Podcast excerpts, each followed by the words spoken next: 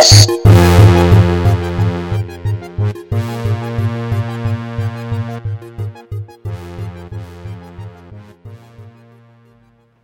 Nu håber vi ikke, vi fik nogen afbrudt her. Nej. Midt i deres heavy metal drøm. Præcis. Velkommen lige herind til Homo Technologicus. Er det 17. udgave? Er det. Er det det? Ja, det er det. Ja, som den opmærksomme lytter nok har fået fat i, så har vi alle tre studier i dag. Ivan? Ja, I sidder derude og venter. Og... Ja, ihærdigt på det her fantastiske program. Yes. Og så også dig, Andreas. Jeg fik lige kun nævnt Ivan. Yes, hej med jer. Og undertegnet Rasmus. Ja, der var lige lidt gang i teknikken her til at starte med. De der jingles, der de bonger nogle gange lige ud, når man lige sender live. Så lige noget med lydniveauet og lidt af hvert. Ja, der er lige noget teknisk, der lige skal styre på. Ja, men vi skal jo vende lidt af hvert i dag. Der er jo sket lidt i den seneste uge. Jeg nævnte i hvert fald i sidste uge lidt med nogle udtalelser fra nogle tech-CEOs rundt om i USA mod Trumps indrejseforbud. Det var de ikke skide glade for, og det, var, ja, det lå også i, at de havde måske en masse fordele i at kunne finde arbejde i de her 7 lande osv. Og så er der noget med, vi også skal snakke lidt om Dieselgate i dag.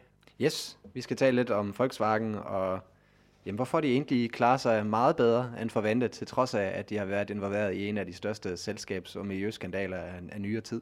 Spændende. Og så er der noget med nogle forskning her i 2017. Ja, jeg har taget en lille liste med over, hvad der vil optage forskning i 2017, og hvad der ligesom er der spændende ting der. Mm, fedt. Jamen lad os da bare komme i gang med det.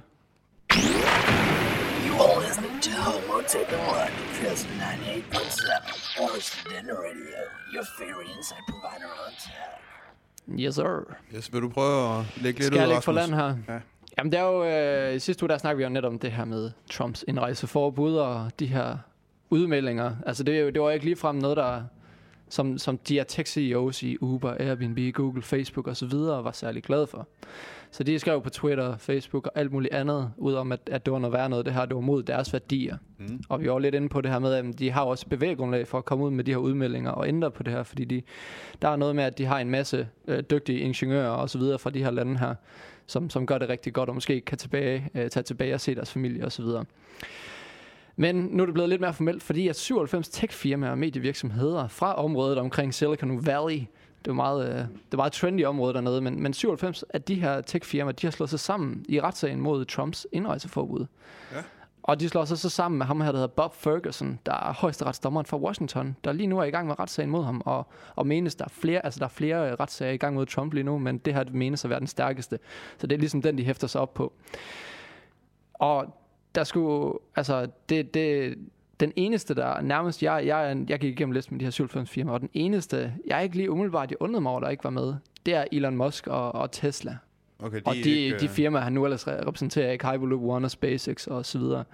Ja. Men ellers snakker vi snakker Airbnb, altså 97 firmaer, I kan nærmest selv, jeg tror alle de firmaer, man selv kender fra USA, de står nærmest derpå.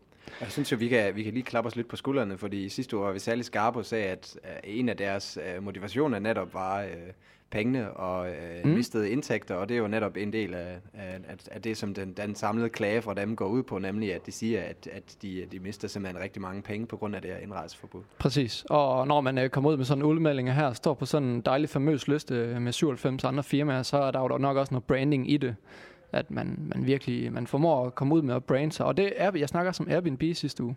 Det var noget med, at de gerne ville give gratis husly til dem, der virkelig var trængende og havde brug for det. De lavede en rimelig anerkendt Super Bowl-creme her det må være i søndags. Ja, yes. I søndags, ja. Ja. Den hedder #WeAccept. Ja, så forestil jer sådan en rigtig solidarisk reklame på 30 sekunder, hvor man ser close-ups af forskellige menneskeansigter, ikke? Altså forskellige herkomster, af forskellige etniciteter, og så står der noget lækker tekst over. Og det er jo i tråd med det her, ikke? Det lyder ret sukkersødt. Ja, men det er også... Ja, jeg har set reklamen. Ganske fin, men den er også sådan lidt... Men jeg synes, jeg havde set den før. Okay. Men det er jo noget, der går... Det er jo patos. Vi er vilde med det. Det går i hjertet hver gang. Og, vi er alle sammen ens. Ja, præcis. En af de interessante aspekter ved det her er, at jeg har hørt, at Californien er jo en af de såkaldte donor states. Altså dem, der simpelthen giver mere til staten i skatteafgifter, end de får fra staten. Og det er der åbenbart ikke særlig mange stater, der har det sådan i USA. Altså firmaer eller hvad? Nej, staten Californien. Okay. Um, og Og de her tech-virksomheder, de er selvfølgelig en kæmpe stor del af den her økonomi, ja. Og er dem, der jo med deres skat gør Californien til en donorstat, og Trump ved så også særlig godt, at han er forholdsvis afhængig, hvis han ved komme igen med nogle økonomiske forandringer og Make America Great Again. I høj grad. Så altså, politiske kommentatorer har i høj grad lagt vægt på, at han netop ikke er gået ud og har skældt de her firmaer offentligt ud, som han ellers har gjort i rigtig mange andre tilfælde, netop fordi han ved, at nu går de går ind til et slags modangreb mod ham, og præcis. Han har været lidt tilbageholdende i forhold til hvordan han håndterer det. Ja, fordi han er jo dybt afhængig af det. Hvis han gerne gør America great again og skabe America first og skabe de arbejdspladser indlands, så skal han jo få de her kæmpe store tech-industrier til at trives, ikke? Ja. Og det er jo nok ikke lige startskuddet på det i hvert fald. Nej. Så det bliver meget spændende at følge. Også fordi man kan sige, at de her tech-virksomheder, de er nu med til at udskyde afgørelsen over, hvorvidt indrejseforbud skal gennemføres, for eksempel. Fordi som du sagde, deres klager er med til at give højesteretten endnu mere oplysninger og informationer om, der skal analyseres, gennemarbejdes osv. i forhold til, hvad afgørelsen skal være, om det kan genindføres i en modificeret form, eller om det simpelthen er i strid med lovgivningen. Præcis. Men jeg vil gerne lige prøve at dykke lidt ned i det her med, hvad I tænker om, at CEO i Tesla og SpaceX og Hyperloop One. Elon Musk, han ikke er på listen. Altså, det er jo bevidst valg, og han har tweetet omkring det her. Han har jo virkelig fået hets omkring det. Der skal lige siges, at han er jo også med i en af Trumps rådgivningsgrupper, som jeg ved, du nævnte selv før til mig, Andreas, lige herude, at CEO i Uber, han har valgt at sige nej tak. Ja, altså det talte vi også om i sidste uge. Altså, der var blevet presset til med, han for store, og han valgte så at trække sig også, og der siger analytikere så også, at jamen, det er fordi han simpelthen er bevidst om, at der er for meget skade til Ubers image, hvis han fortsætter i den spor, og vægter det højere, at han har en direkte kommunikationslinje til præsidenten. Men altså, Musk, han har været ude på, blandt andet på Twitter, læst der, at han siger... Der er jo nogle paralleller til Trump, ikke? Altså, han er utrolig aktiv på Twitter også. Ja, men der siger han så netop, at han siger, at det er jo utrolig vigtigt, at han har netop den her direkte kommunikation, og kan viske lidt i præsidentens ører, og sige, at det skaber meget mere positiv fremskridt, hvis jeg engang imellem siger til ham, global opvarmning, that's a thing, det er vigtigt, miljøvenlighed og så videre. Men spørgsmålet er selvfølgelig, hvorvidt han virkelig kan have indflydelse på præsidenten. Ja, og i sidste ende måske det bare handler om at være gode venner med Donald Trump. Jeg tænker i hvert fald, der man kan stå og lave mange små konspirationsteorier omkring ham, Elon Musk, og hvor han står lige nu. Så det er også en grund til, at vi snakker så tit om ham. Altså, han har en god ry.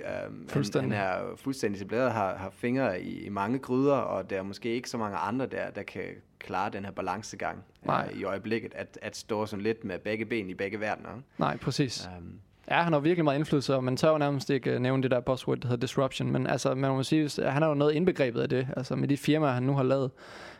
Og jeg har også en lille bitte spin-off til den her nyhed om Elon Musk og Hyperloop. Ja. Jeg ved ikke, om vi skal lukke den anden nyhed lidt ned her, eller hvad? Ja, altså vi holder øje med det, og det er også, offentligheden gør jo også, og det er jo nærmest ikke til at undgå, men det er i hvert fald her i konteksten Homo Technologicus særlig spændende at se, hvordan, om for eksempel de her tech-virksomheder så virkelig vælger at vende ryggen til USA, hvis den her kampplads på den måde fortsætter og siger, jamen så må vi jo have hovedkontor og afdelinger andre steder i verden, hvis det her bliver for... Men som sagt, jeg blev bare mærke i det her med, jeg synes det var mærkeligt, at Elon Musk stadig bevarer den her position, den her lidt... at han er med i den her rådgivningsgruppe, jeg tænker, det går måske... Altså ligesom Uber, CEO i Uber, han går ud og siger, det gider jeg ikke være en del af mere. Går det ikke så også mod det værdigrundlag, som I tænker, Tesla repræsenterer? Det her med en lækker verden, og alt det her lidt solidariske, og lidt progressive ting, jo, ikke? Man burde da uden bare tro, at de kommer til at stå i samme båd som de andre øvrige teknologifirmaer også kommer til at gå ud over arbejdskraften. Men de må have et eller andet, et andet mål, eller et eller andet, de får ud af det, siden at det ikke giver mening for dem. Jeg tænker lidt, at det i sidste ende er pengene, så det kan være, at der også er et eller andet på den anden side, som er en fordel for dem. Ja, det er svært at sige. Og vi er jo ikke et politikprogram, men grundlæggende er det jo en af de mest spændende politiske spørgsmål. Det handler jo om, hvorvidt man kan udrette mere, når man er i opposition, eller når man indgår nogle... når man laver en konsensus og siger, okay, så må det være på dine betingelser, men jeg vil hellere samarbejde med dig, og så udrette mere, end hvis jeg skal være i opposition. Præcis. Og så er der nogen, der spørger sig selv, om Elon Musk han bare har kigget væk i den her seneste uge. Og man kan, hvis man lige ser på, hvad han har lavet, så har han holdt en konkurrence i Kalifornien omkring hans andet firma, der hedder Hyperloop. Okay.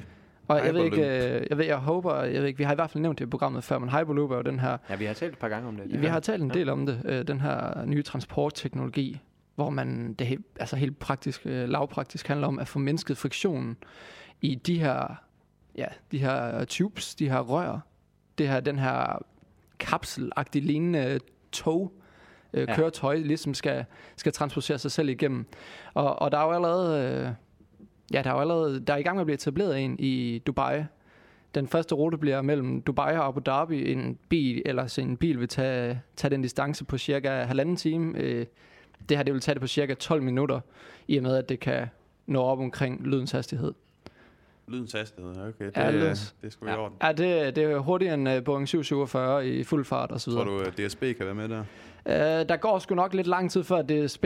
De plejer altid at være lidt, sådan lidt 50 år sent på den. Er det ikke sådan? Okay, 50 år, ja. De har jo mange udfordringer. Altså, systemet fungerer sådan, at man har nærmest vakuumsagtige tilstande i de her rør. Og præcis. Det er magnetisme og noget med, at man lige har hævet lidt over jorden og så videre. Så der skal virkelig lidt energi til at presse ind igennem sådan et rør. Og det gør jo også, at det er meget mere miljøvenligt og altså energibesparende at sende sådan køretøj igennem sådan et apparat. Men det, der er nyheden, det er, at de har fundet ud af rørene. Det er fint nok, rørene kører. Men de skal finde ud af, hvem der skal lave den her kapsel. Hvordan skal man lige udvikle sådan et køretøj? En helt ny form for måde at transportere sig selv på. Rørene giver lidt sig selv. Det er sådan lidt måden, man kommer fra A til B. Men der har Elon Musk, han inviteret ind til sådan en stor konkurrence i Kalifornien, hvor der har i alt har været 27 hold, primært bestående af universitetshold. Og det er fra alle egne, men godt nok kun 6 uden for USA deltog. Og de skulle simpelthen testes for 101 punkter. Altså for alt muligt, og de skulle bevise, at de kunne køre sådan en kortere distance på godt og vel 1,5 kilometer, og op på de her 80 km i timen. Det er jo ikke særlig meget, men det er jo en god start, kan man sige. Ja. Fordi de skal mødes igen til sommer. Og ud af de her 27 hold, der var kun 3, der har gennemført den her 101 punkter.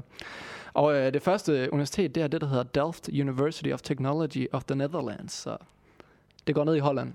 Det går ned i Holland. Ja, og så er du også repræsenteret, Andreas. Sådan. Har tyskerne gjort noget? Ja, det er desværre ikke helt Bremen, du. Nej.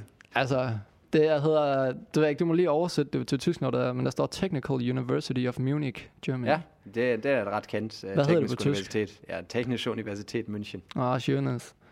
Og så er der selvfølgelig et amerikansk universitet. Jeg ved ikke, om I tør gætte. Er det, det MIT? Eller? Yes, lige præcis. Ja. Massachusetts Institute of Technology, ja. Der simpelthen vinder den her.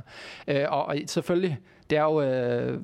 Det er jo nok meget berigende for sådan studerende og en hel masse at komme med deres bud på det her, men det er jo selvfølgelig også fordi, at Hyperloop One, de gerne vil se, hvad der ellers er bud, og måske være lidt inde på de nyeste tankegange, og hvad der ellers rører sig ude på universiteterne. Ja. Og det kan de jo nyde godt af. Det er jo dem, der måske igen får indflydelse på, hvad der skal produceres. Ja, og de skal så mødes igen til sommer, så jeg ved ikke om... Jeg tror, det er alle sammen, der simpelthen møder op igen, og så må de have taget ved lære ved det. Det bliver simpelthen så spændende, hvad der bliver af det afgørende transportmiddel i fremtiden. Nu har vi talt om alt fra selvkørende biler og selvkørende autonome flyvende biler og så videre. Det bliver rigtig spændende. Hyperloop. Ja. Firmaet hedder Hyperloop One, ja. Og det ligger op til, at der kommer en Hyperloop 2, eller som vi kender den med alle mulige iPhones. Vi regner fast med, at når vores børn så er de der 20-30 år, og vi fortæller dem, at vi engang selv kørte i sådan nogle... benzinmotordrevne firehjulede dimser. Simpelthen. Ryster de på hovedet. Ja, de kommer til at kigge mærkeligt på os, hvad er I gang i? Ja, det bliver noget værre noget. Der kommer helt sikkert også til at være nogle fejl med de her køretøjer, som vi kender med alt muligt andet, der skal implementeres. Jamen, det er faktisk sjovt, at du nævner det, fordi det har jeg tænkt på nogle gange, at vi er jo ret vant til bare sådan nogle små nyhedsnotiser og nyhedsartikler om og bilulykker osv. Det har vi vant os til billeder i nyhederne osv., men det bliver jo sådan lidt anderledes, når der første gang altså sker en ulykke med en af de her nye, moderne transportmidler, fordi... Ja.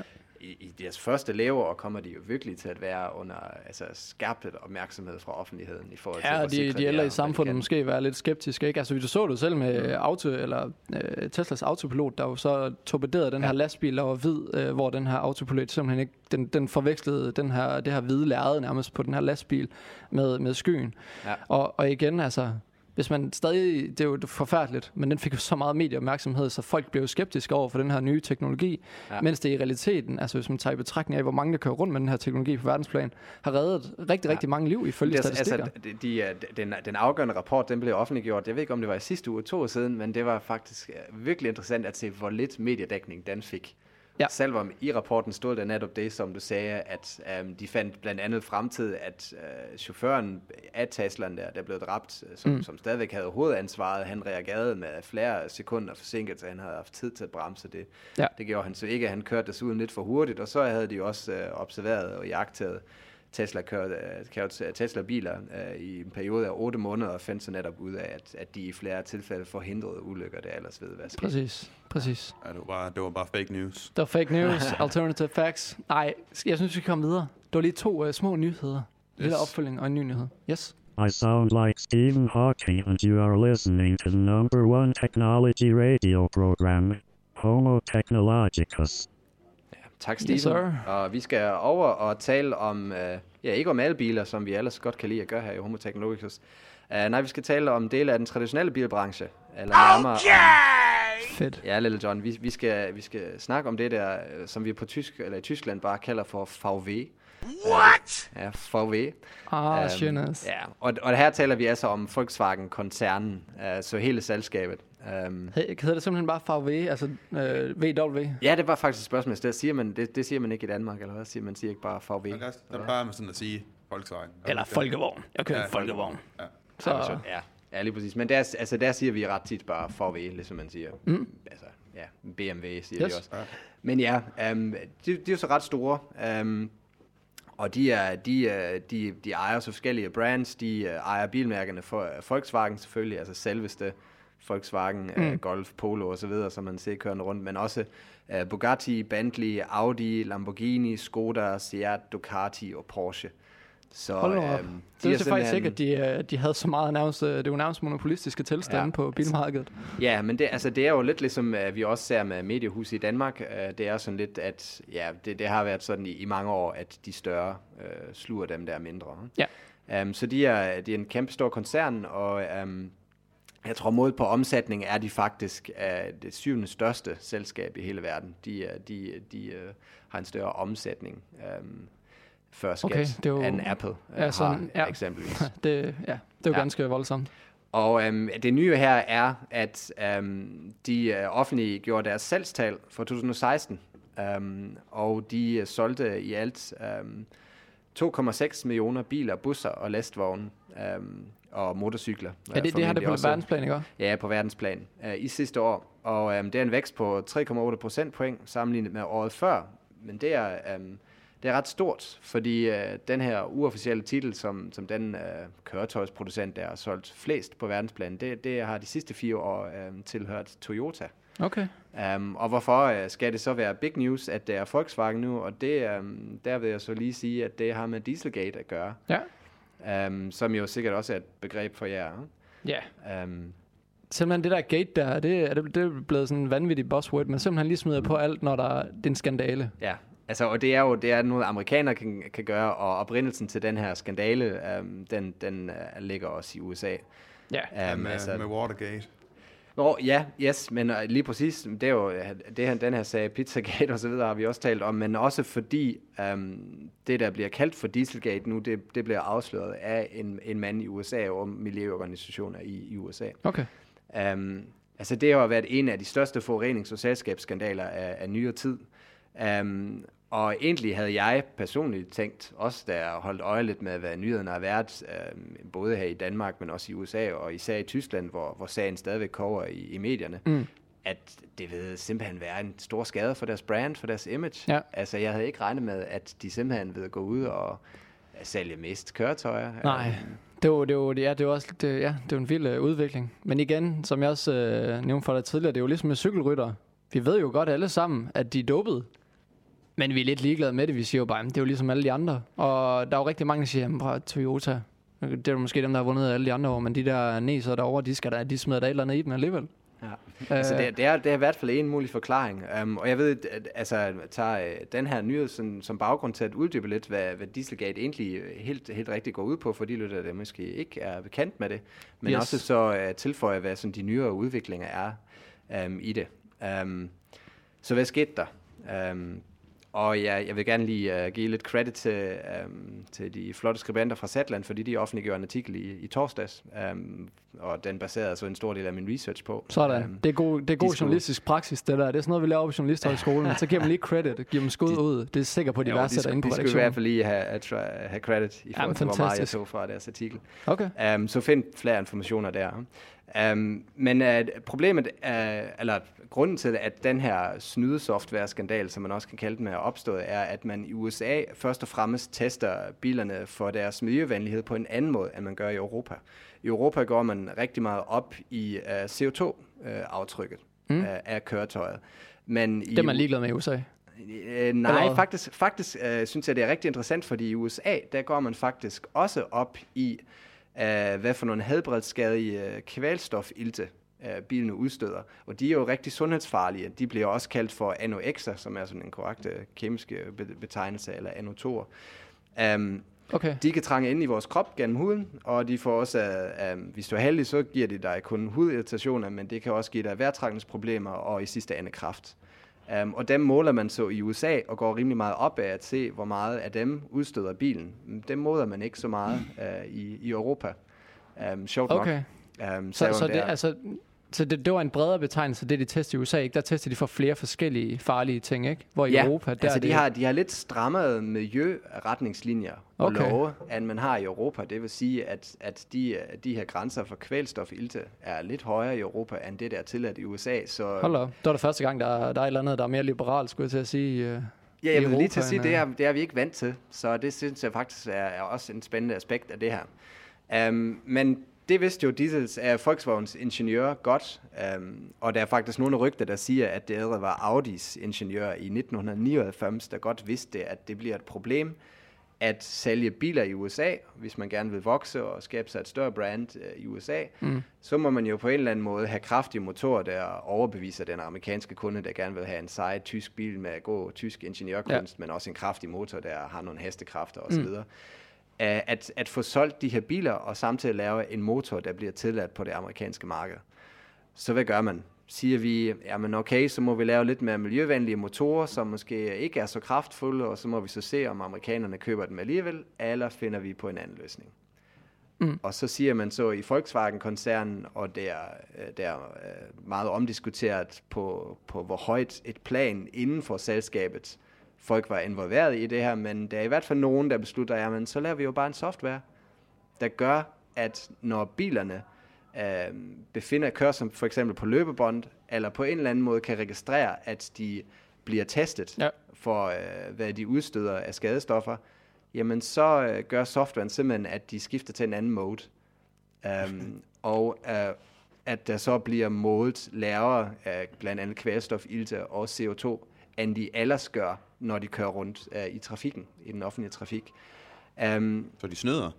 De snyder simpelthen, og det er jo bekendt. Det er noget til offentligheden. En af de nyere ting, jeg læste, er, at det var åbenbart den store firma Bosch, som måske mange her i Danmark ejer et køleskab eller en vaskemaskine af, at det var dem, der leverede softwaren, både for Audi og så også senere for Volkswagen, og de bliver blandt andet undersøgt, fordi man ikke ved, om det var dem, der simpelthen indstillede softwaren, sådan at den vil gøre det her automatisk, lige så snart som bilen genkender, at nu er jeg ved blive testet. Okay. Det ved man ikke, det omdiskuteres. Er det sådan noget, Volkswagen de siger, de peger lige på kammeraten over siden af i skolelokalet og siger, du var ham, der gjorde det? Eller? Jeg tror, de er lige i øjeblikket stadigvæk været i stadie, hvor de prøver at ty så meget stille, som de kan. Men blandt andet har amerikanske myndigheder lagt rimelig meget pres på, at folk højere op i hierarkiet skal pakke ud og fortælle alt, fordi ellers så er der en god chance for at ryge i fængsel.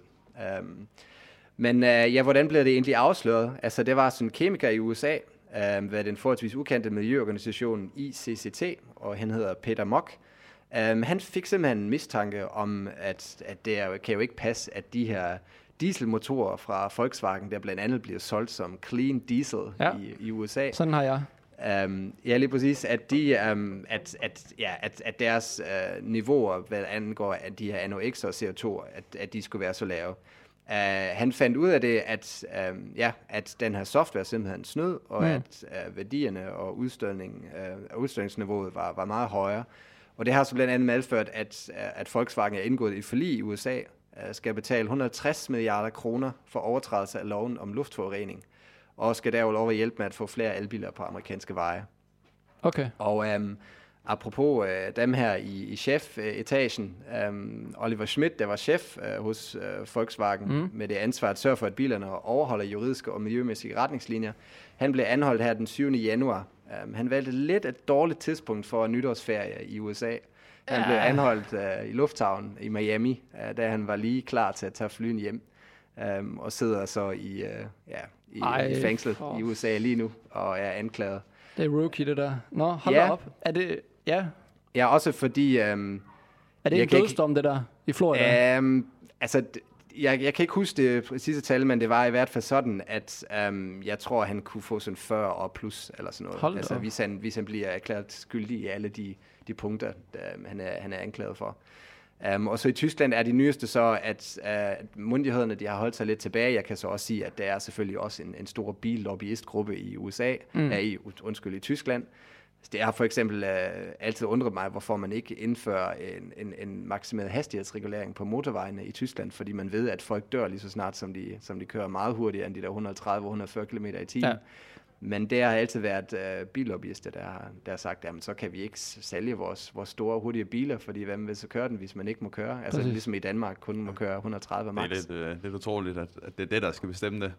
Ja. Hvad siger du? Du er opvokset som sådan en dejlig, helt almindelig tysker.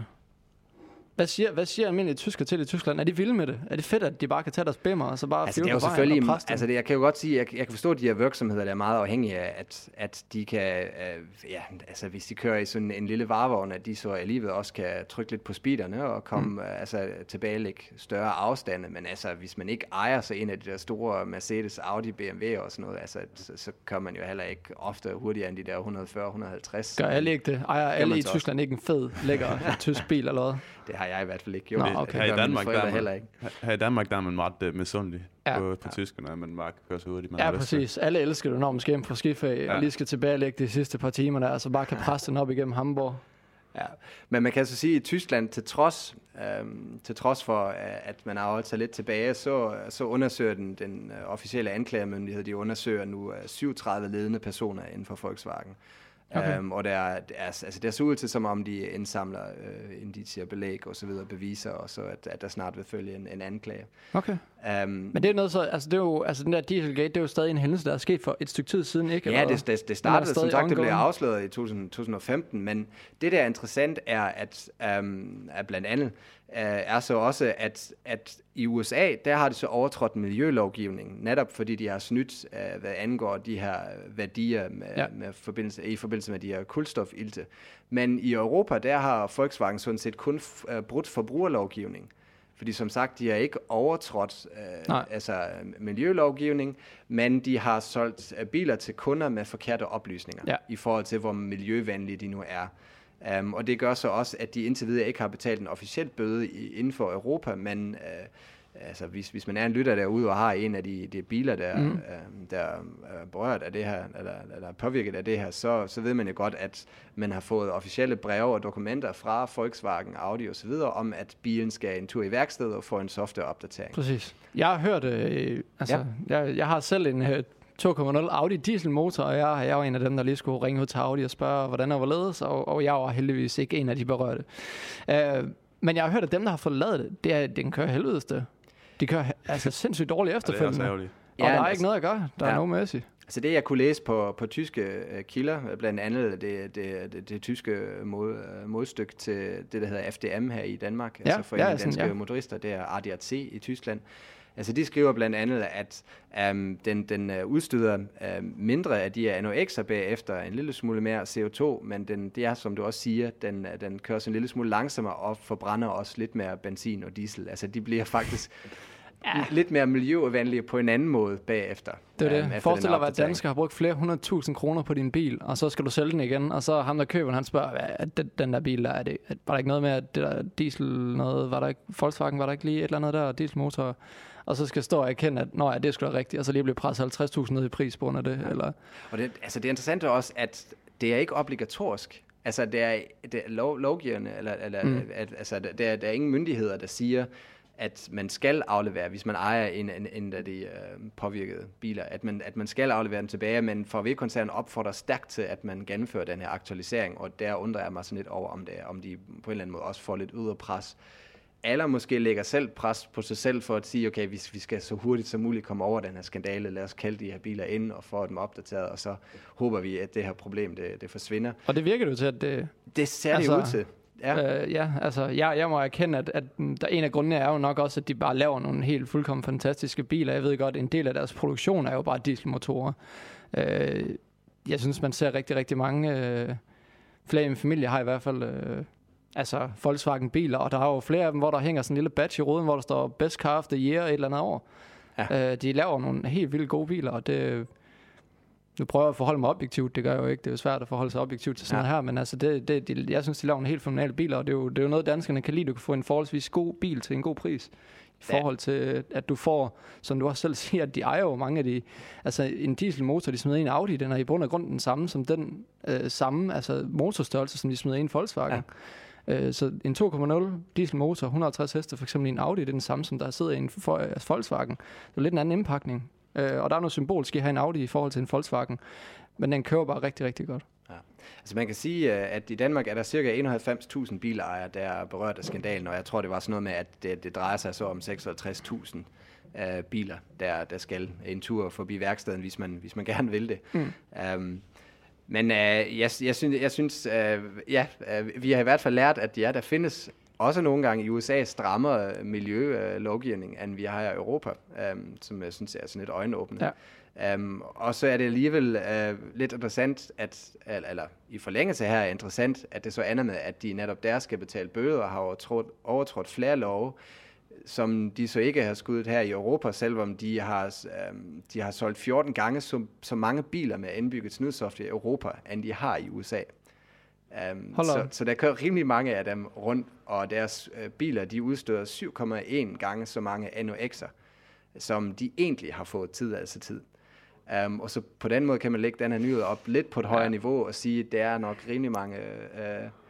lortekasse, havde jeg næsten sagt, på fire biler, på fire hjul derude, som forureninger miljøet på en måde, der faktisk godt kan gå ud over vores allesammens helbred. Præcis. Det var også bare det mest lortede land at foretage noget, sådan noget der i, ikke? Fordi at selv enhver amerikaner vil kunne sagsøge. Altså, man hører de der små mærkelige historier om, at der er en eller anden dame, der har sagsøgt en eller anden mikrobølgeovn, fordi hun har smidt sin kat derinde i, og den ikke kunne holde til særlig meget, eller et eller andet. Altså, det er jo et land, hvor folk godt kan lide at sagsøge hinanden, og det tænker jeg, den er ikke lige over den der lige nu. Ja, der er noget økonomisk i det i hvert fald. Ja. Det er ikke altid, man vinder, og så ender man med at selv skulle betale for de her retslige omkostninger. Men, ja. Spændende. Så jeg opfordrer måske sådan lidt indirekt til forbrugeren til at tænke sig om 2 gange i forhold til, at man måske også godt kan være lidt kritisk, fordi det er fuldstændig, som du siger, Rasmus, at det ser jo, altså på overfladen i hvert fald ude, som om kunderne siger, jamen der har for eksempel også været italiensk-amerikansk Fiat Chrysler, der blev undersøgt, fordi de formentlig også har brugt en snyde software. Præcis. Og at indstilling formentlig bare, jamen så kan vi jo ikke gøre noget andet, end at bare gå efter nogle andre parametre, som er, som du siger, så må vi jo bare købe den bedste bil, og de snyder nok alle sammen, og de forureninger nok alle sammen meget mere, end man kan se. Og det er jo det der med at køre langt på literen, det er jo i hvert fald også en ting, der er oppe i tiden, ikke? Det her med, at ligesom... med cigaretter, det er gået op for os. Det er sgu usundt, og det er sgu noget pis at køre. Man ikke kan køre så langt. De her fjolstrækker, det er noget værre noget. Det er de her benzinsluger, som man jo kalder dem, ikke?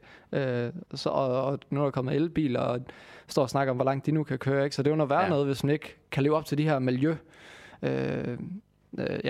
De idealer, ikke? Man nu ønsker i den forbindelse. Så det, man presser jo hinanden hele tiden, og der udkommer biler hele tiden, så man presser også hinanden rent konkurrencemæssigt. Finder man jo måder, man lige kan op over gæret, ikke? Ja, altså på den måde, sådan rent sundhedsmæssigt, kan man jo være rigtig glad for, at der er større spillere på området, der presser på med deres elbiler, og det gør det på en anden måde. Skide godt. Skal vi komme videre? Yes, lad os gøre det. Homo Technologicus. Let's get this mother crock! Yeah. Så jeg vil kigge lidt nærmere på, hvad der vil optage forskning her i 2017. Og take it away, Ivan Moses. Det er jo ikke just et videnskabsprogram, vi har gang i her. Men nej, det er sådan hovedsagelig teknologisk udvikling, der har gjort os i stand til at... Ja, der er jo mange faktorer, der påvirker teknologi. Man kan jo ikke se isoleret på det. Der er en dialektisk virkning mellem dem, ikke? Så. Jo, er det ikke også altid, at videnskab, altså det formidles lidt sjældent i mediestrømme og offentlighedsstrømme, fordi det kan være ret svært at formidle på en nemt og let fordøjelig og tilgængelig måde. Præcis. Ja, der er mange taler. Jeg har lidt pres på dig, Ivan. Der er mange taler hardcore facts. Jeg vil gøre mit bedste. Altså, okay. Det, som sagt, så har jeg taget en lille liste med over, hvad der ligesom vil optage forskning. Og den første ting på listen, det er global opvarmning. Ja, og den er ikke så på listen før, har den ikke det? Det har den i hvert fald. Okay. Det er noget, der fylder rigtig meget. Global hvad? Global opvarmning. Hvad? Har du ikke hørt om før? Fake news. Ja, fake news. Alternative facts. Ja, det vil Donald Trump jo sige. Det er blevet en ret aktuelt igen, for han har lige sagt, at USA, de skal trække sig ud af den her fælles klimaaftale, som de lavede i Paris for noget tid siden. Så det... Jeg tror også, en af hans øverste rådgiver inden for miljøspørgsmål er faktisk skeptiker overfor, at... Altså jeg tror, så vidt jeg har forstået, accepterer han, at der findes der formentlig global opvarmning, men han er bare skeptiker, at det er menneskerne, der har...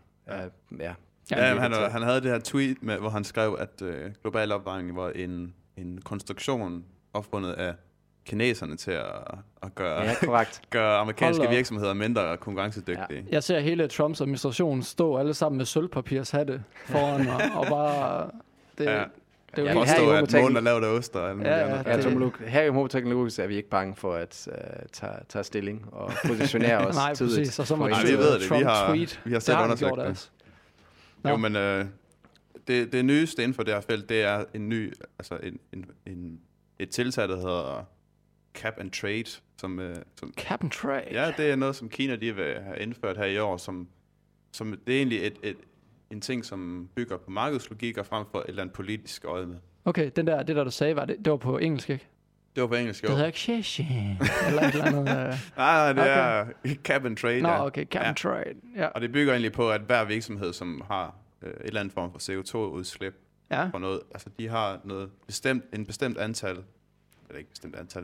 mængde til rådighed hvert år, som de så kan bruge af, og så hvis de udslipper mindre CO2, end der ligesom er planlagt til, så kan de sælge det videre til andre virksomheder, så det er ligesom et incitament til, at du skal slippe mindre CO2 ud i miljøet. Så man har et eller andet form for budget eller hvad med CO2? Ja, præcis, og så hvis du holder dig under grænsen, og faktisk klarer dig bedre, end det er ligesom at regne med, så kan du faktisk tjene penge på det. Okay. Så det er jo noget, vi kan lide. Ja, for det er jo ligesom en videreudvikling af det kapitalistiske system på en eller anden måde, at det ikke er noget, der går direkte imod det på nogen måde. Det er mere bare... en udvidelse.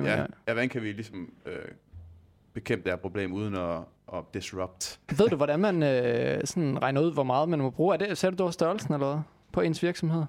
Er det sådan noget? Jamen, det er jo svært at sige.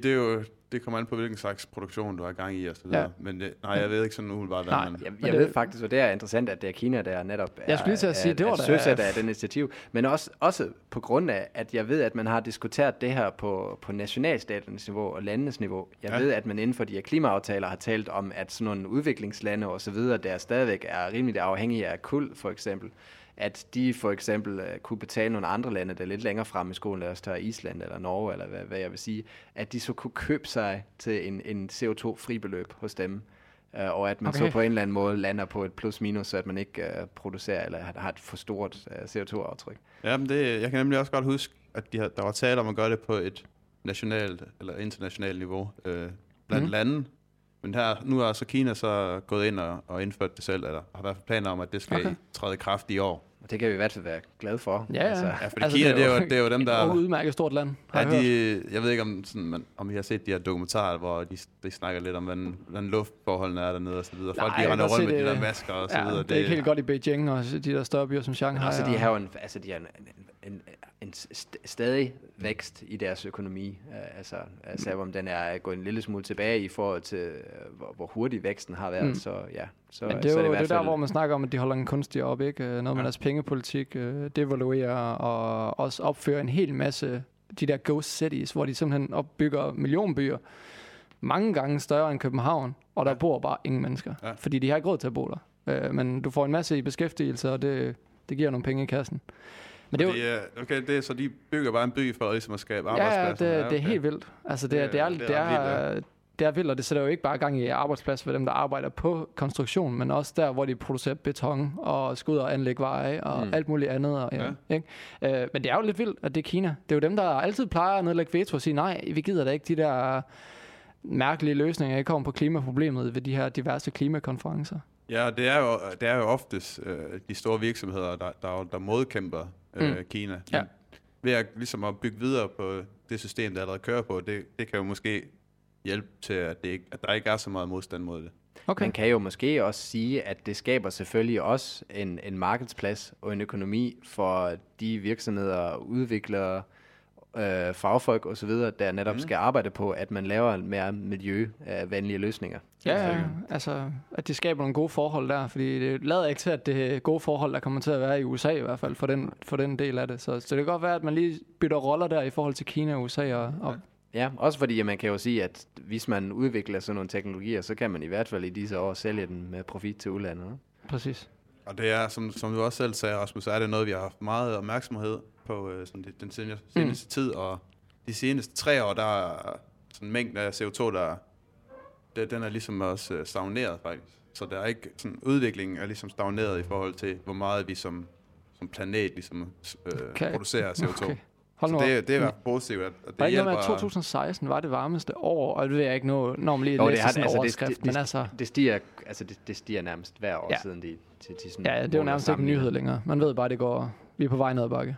Men hvad er der ellers inden for forskning? Hvad er der ellers på programmet? Ja. Jamen, jeg ved ikke, om I har hørt om den 9. planet i vores solsystem. Det, nej. Hvis man lige udenbart siger, at der er 9 planeter, så vil de fleste nok kigge lidt mærkeligt på en. Ja. Ja. 9. planet. Ja, i hvert fald inden for vores solsystem. Jeg synes, at man hører sådan ret tit over en eller anden mærkelig planet, der får navnet X04 dreje eller et eller andet. Ja, man kalder den jo Planet X. Og grunden til, at man ikke ligesom opfatter den til at være en del af vores solsystem, det er, at den kører i en lidt anden bane, end de resterende planeter gør rundt om solen. Og kommer kun i kontakt og kommer i nærheden af vores solsystem. Sådan, du er sikker på, at det ikke er den nye Avengers-film fra Marvel? Du det kunne altså være vildt, hvis du... Jamen, det kan godt være, at det går ind og fiktion. Det er det, de har som forvekslet det med. Okay, men det er simpelthen i Mælkevejen. Det er det. Det er i vores solsystem. Hold op. Og når du siger 8. planet, eller 9. planet, hvad er de andre 8? Er det dem, vi kender? Det er dem, vi kender, Neptun, Venus og så videre? Præcis. Okay. Saturn, Pluto. Du fortsætter. Med Pluto, ja. Det er jo ikke alle, der kan tale om den som planet. Men jo, det er... Okay, men det lyder jo helt vildt, at man, som du selv siger, Andreas, man finder nogle gange nogle planeter, der hedder nogle mærkelige tal i flere galakser. Jeg ved ikke, hvor mange tusind lysår væk. Jeg havde fuldstændig udforsket vores solsystem, og var et eller andet sted. Og så finder man lige pludselig... Ja. Jamen, det er fordi, at i december, der opsender NASA noget, de kalder for en Transisting Exoplanet Survey Satellite. Og det er jo så det teknologiske spring, der gør os i stand til at endelig afgøre, om den her planet er der eller ej. Ja. Så når vi sender den afsted her sidst på året i december, så skal vi endelig kunne afgøre, om der rent faktisk er tale om den her 9. planet eller ej. Okay, så det er ikke sådan helt... Men det er noget med, at man har set en lille skygge af en planet, eller hvordan? Eller hvad, altså... Ja, altså det... Jeg ved ikke, om man kan sige, om man har set en lille skygge af den, men man kan faktisk allerede nu måle på, og der er også flere forskere, som mener at kunne bevise, at den er der. Men det her, det er sådan mere et afgørende og definitivt skridt i forhold til at konkludere, at der er tale om en planet, som er en del af vores solsystem, og ikke bare noget helt andet. Vildt. Det kan være, at vi snart skal invitere en astrofysiker eller astronom eller sådan noget ind i vores studie her. Ja. Jamen, men det er lidt sjovt, fordi hvis man... Holger Bæk Nielsen, synes jeg, er et rigtig godt bud, hvis I så siger noget. Der er noget, der tyder på, at man vidste lidt, hvis man går lidt længere tilbage i tiden, for hvis man kigger sådan lidt på hieroglyferne i Egypten, så tegnede de faktisk vores solsystem med med 9 planeter. Ja, og det er X-Men, du taler om nu. Ja. Det er X-Men, ja. Ja, og hold da op. Fedt. Ja, ja, men det, ikke, man, det kan man altid, den der kan man altid lave, ikke? Selv i enhver dansk stil, man nu laver, eller jeg ved ikke, hvad man nu skriver om, så kan man altid lige sige, egypterne, grækerne, romerne, de har gjort et eller andet. Altid lige trække den der. Ja, det var dem, der startede situationen. Ja, ja, uden at lave sjov med det, så er det jo rigtigt nok, at man siger jo, at de lidt ældre civilisationer havde ret godt kendskab til, ja. Men jo, det lyder lidt som X-Man, hvis man ikke lige... Ja, men det er jo netop, fordi de bygger netop på de mytologiske aspekter. Ja, det er rigtigt. Jo, okay. Og det, en tredje ting, som jeg har valgt at tage med, det er en såkaldt CRISPR-teknologi. CRISPR? Er det noget med chips? Jamen, det kan godt lyde lidt som noget chips og noget sådan, til at holde fødevarer frisk med, men det er Hvem faktisk... Hvad er det? Der har vi brands, vi har Kims. Hvad hedder de der cylinderformede bærer? Er de der, man spiller på trommer på? Ja, det ved jeg ikke, hvis man gør det, men det kan da godt være. Pringles. Ja, Pringles. Ja. Pringles, der er en del af Internet of Things, og mens du spiser den, sender den simpelthen sensorer og data til din smartphone. Jo, men der er en ny teknologi, altså den her teknologi, det er CRISPR. Det er kort for Clustered Regularly Interspaced Short Palindrome Repeats. Hold nu op. Ja, der er nogen, der kan være særlige... Det er simpelthen mit nye yndlingsakronym, det der. Ja, CRISPR. Men jo, det er inden for genmodificering. Okay. Som, det er et meget, meget ekstremt skridt, hvor man rent faktisk kan gå ind og ændre på gener. Og specifikt, hvad man vil... Hvilke egenskaber man simpelthen har. Ja, præcis. Og så de her gener kommer til udtryk på forskellige måder. Hold op. Førhen, der skulle man for eksempel, hvis man ser på en banan nu, så... Den er også genmodificeret, fordi man har bare udsat den for radioaktivitet, indtil man har fået en variant af den, som man ligesom kunne bruge til eller andet. For eksempel en banan, som ikke har nogen kerner. Jeg ved ikke, om der er nogen, der kan huske dengang, der var små kerner i bananer. Nej, det... Men det og så, kan huske det her, så lang tid er det sådan? Ja, det var nogle år siden. Okay, nå vildt. Men det er rigtigt, altså det er jo et område, hvor der sker en masse. Det lægger jo op til rigtig mange etiske dilemmaer, i forhold til... Hvor meget kan du fine-tune evolutionen, og hvornår begynder det at være sådan lidt creepy i forhold til for eksempel genmanipulation af embryoer og så videre?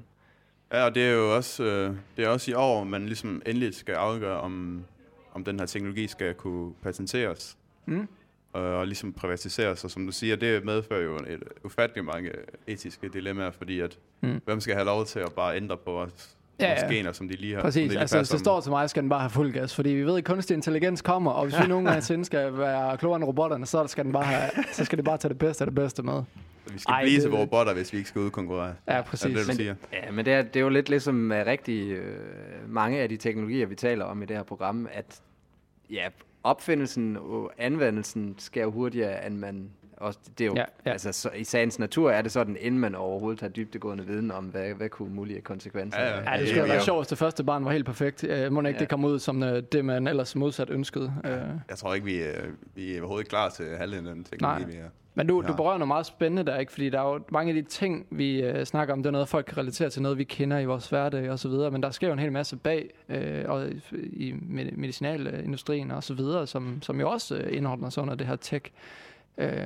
Og den her moderne udvikling, vi gennemgår, så ja. Ja, fordi jo... især inden for hvad hedder det, jeg ved ikke, sygdomsindustrien og medicinalindustrien, sundhedsindustrien, der er det jo meget. Det kan jo både bruges til at lave om på nogle genetiske sygdomme, men det kan jo også ligesom plastikkirurgi, så kan det også bruges lidt mere overfladisk, hvis du gerne vil have en noget længere hår eller. Ja, men det ser man jo meget, ja, præcis. Eller en anden øjenfarve, eller hvad det skulle være. Det er en vild udvikling. Var det det, du havde med? Jamen, jeg ved ikke, jeg har faktisk også noget om dark matter, men jeg synes måske, vi skal også have tid til en quiz, skal vi ikke det? Ja, det synes jeg. Skal jeg bare sætte den i gang? Jo, lad os gøre det.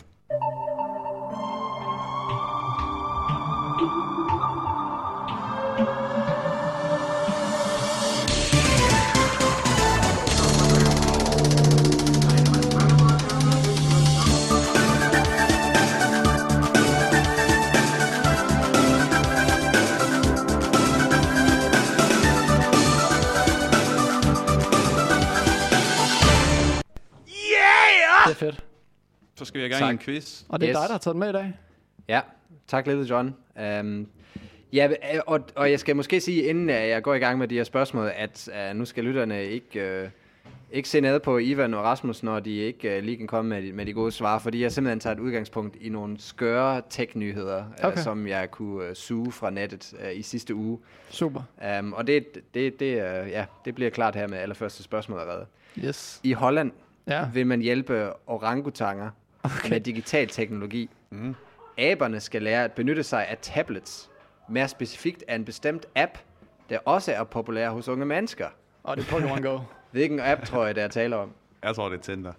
I skal lære at swipe. Ej, hvor det vildt. Jeg tror sgu det... Nej, men det kunne da godt være, at man kunne lave et eller andet med sådan en anden form for adfærdsundersøgelse der, hvad folk siger ja og nej til og sådan noget. Man lærer appen at blive forfængelig. Nej, men hvor det vildt, du tager den. Hvilken app er det? Ja. Hvad er fremme? Instagram? Jeg siger Instagram. Du siger Instagram. Snapchat. Det kunne man være vildt, hvis de sad og snappede. Snapchat. Jamen altså, Ivan 1-0, det er jo helt fantastisk. Jeg fordi... også, at, ja, de skal simpelthen... Det er simpelthen sådan, at det koster mange penge, hvis du skal få sådan en orangutang til at hooke op med en anden orangutang, og de skal flyves fra den ene zoologiske have til den anden zoologiske have og så videre. Og, altså, det er ikke noget med at sammenligne, hvor dum menneskeligheden egentlig er. Overhovedet ikke. De skal simpelthen lære at swipe. De håber på, at der sidder sådan en orangutang, og så bare viser på en eller anden måde, at ja, ham her eller hun her... Lækker. Lækker. Ja tak. Fordi de har simpelthen lavet for mange forsøg. Og det sker her i, det kan jeg jo lige sige, i en Appenroyal Primate Park i Holland. Det er kun i Holland. Jeg tror sgu, de har været inde i Amsterdam, ind omkring de forskellige distrikter i Amsterdam og hentet noget af den grønne bønne. Både nogle cookies. Altså, men det er sådan lidt feminister for orangutanger der. Det er kun kvinderne, hunderne, der får sådan en tablet der, og så kan de simpelthen swipe man. Og så håber de selvfølgelig også at kunne finde ud af, hvad er det, der gør en han-orangutang attraktiv for en hund-orangutang. Ja, selvfølgelig. Den har National, eller Discovery Channel, eller hvad den har, Animal Planet, ikke fundet endnu. Det er i hvert fald ikke kun Homo Technologicus, det er også dyrenes teknologi. Bare lige hurtigt apropos, jeg ved godt, vi har kort tid igen. Jeg så en Kickstarter-kampagne, der blev bandet fra Kickstarter, fordi at det var swipe med babyer. Der var sådan noget med adoptions. Så du kunne swipe og sige... Ja, det er da glad for, at du det nævner, det var vildt. Den blev simpelthen bandet. Den blev bandet af Kickstarter. Den var simpelthen etisk forkert. Hvis vi tager Ivans forskningsresultat, eller forskningsområder, hvor der er fokus på mad, så er det jo snart at swipe for dine yndlingsgenetiske forandringer. Altså, det ser vi jo allerede. Vi ser jo allerede nogle Instagram-apps, hvor du kan pimpe dine profilbilleder og sådan noget. Så skal du bare forestille dig, at du kan shoppe... genetiske forandringer på den måde. Stop ny næse. Ja, lige præcis. Nå, okay, men lækkert med aberne. Yes, spørgsmål nummer 2. Ja. Ingeniører på Universitetet Illinois, og jeg håber, I udtaler det rigtigt, at Urbana-Champaign, de har bygget en flyvende robot.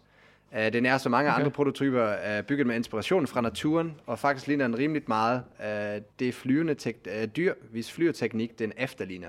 Hvilket dyr tror jeg, der taler om? Okay. Jeg tror måske, jeg så den der, faktisk. Den nyhed der. Er det en... hvad hedder den? Er det... det er en flagermus? Ja, det er i hvert fald mit bud. Så du kigger sådan helt bestemt op. Ej, det ved jeg ikke. Jeg siger en albatros.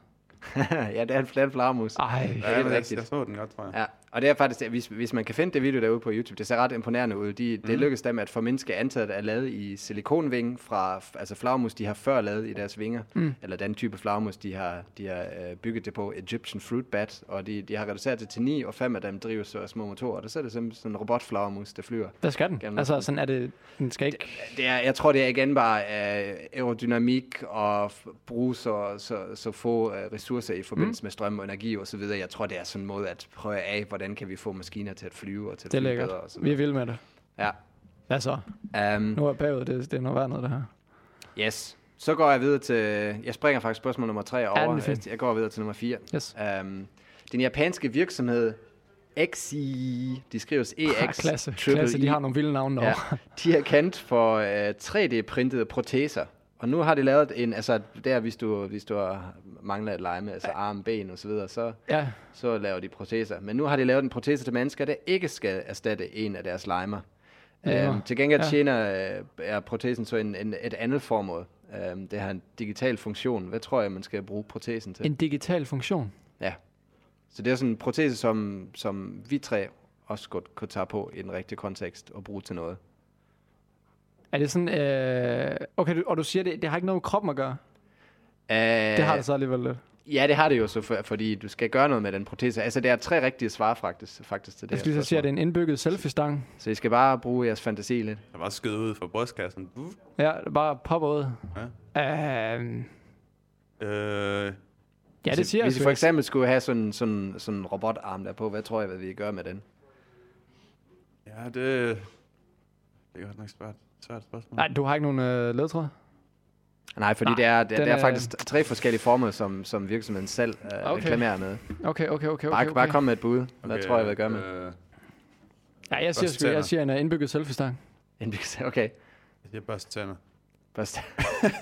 Virkelig digitalt. Desværre skulle det sådan her. Det er faktisk ret sejt. Altså, den sejeste anvendelsesmulighed, det er simpelthen virtual reality. Det er sådan, at du, når du har den på, så skal det være, at når du rører i anførselstegn, hvad digitale objekter, så kan du mærke det på kroppen. Okay. Den protese gør simpelthen, som om du nu virkelig har løftet den her kasse af binære... Ja, du føler, at den vejer noget og... Kode. Ja, lige præcis. Hvordan ser sådan noget ud? Skal jeg det må du gå på exii.jlp eller sådan noget, jeg ved det ikke. Der er ingen, der finder det. De kommer ud, hvis det... lytterne de googler det her, så kommer de ud på en meget sjov sted af nettet, tror jeg. Andet formål er, at du kan styre robotter med det. Så det er sådan lidt ligesom at være en Jedi og have the force. Altså, du kan simpelthen bruge det her. Altså, forestil dig, ligesom i Avatar-filmen, du er i sådan en Mac, som du styrer. Og så genoptræning. At du simpelthen, at det ikke længere er dig, der skal genoptræne dine fingre, for eksempel, hvis det er brækket, men du lægger den bare ind i den protese, og så gør protesen arbejdet for dig. Det lyder utrolig japansk, det der. Op og ned. Ja, og så bliver vi i Japan. Ja. Byen Tokyo, de er jo host af OL i 2020, og de vil gerne være bæredygtige, og derfor skal de genbruge metaller til at lave olympionikernes medaljer. Hvad tror jeg, hvilken brugsgenstand metallerne primært skal stamme fra? Skal vi recycle noget til at bruge det metal til at lave medaljerne? Jeg vil nok umiddelbart sige bare dåser. Okay. Dåser. Så jeg, okay, som om at det er måske ikke rigtig svaret. Ja, det er også min tanke. Ah, hvad kan de... det er træ, det er spisepinde, de selvfølgelig omvandler til en lækker medalje. Så det skal medalje. Jo selvfølgelig ligne så lidt guld, bronze og sølvmedaljer, så vi skal have en eller anden form for metal. Men de gider ikke køre guld, eller hvad, ligesom alle andre? Eller kan ja, de vil bare gerne genbruge det fremfor at, altså. Nå, så du mener, at de skal genbruge det fra et eller andet? Ja, hvilken brugsgenstand? De der gongonger, de har over det hele, dem laver de lige om til en medalje. Nej, hvad så? Okay, skal jeg bare afløse? Skal jeg bare afsløre svaret? Det synes jeg. Men det er smartphones, mobiltelefoner. Alle indbyggere i Tokyo, de beder sig nu om, hvis de ved af med deres smartphone, så skal de bare aflevere den. Det synes jeg er mega fedt. Så det er da super fedt. Så når man tager ordet i 2020, så ved man, at alt det, de... Så kan man sige, det er min Nokia. Med halsen. Lige præcis. Det var engang en Nokia eller iPhone. Men jeg ved ikke, om I kan nå mere. Skal vi ikke bare sige, at jeg vandt så? Jo, jeg er jo ikke meget for at sige det, men... jo, jeg synes, det var flot. Du får lige en klap selv for mig her. Mange tak. Tillykke med det, Ivan. Det var alt, vi havde for i dag. Igen en af de der udsendelser, hvor vi lige snakker om lidt af hvert. Det kan være, at vi snart laver sådan en temaudsendelse. Vi har jo alle sammen lavet sådan en lille opgave om distribueret indhold. Jeg tænker måske, vi kan bringe på banen. Det kunne vi da i hvert fald. I hvert fald, tak fordi I lyttede med, og som altid så gå med ind på Facebook hjemmesiden og like os. Homo Technologicus AASR, hvor programnavnet er ud i et. Ja, så hvis du har misset et program, så er vi også på SoundCloud. Yes. iTunes, vi er over det hele. Også TuneIn og så videre. Ha' det godt. Vi lyttes ved i næste uge. Ja, på gensyn. Hej. Homo Technologicus.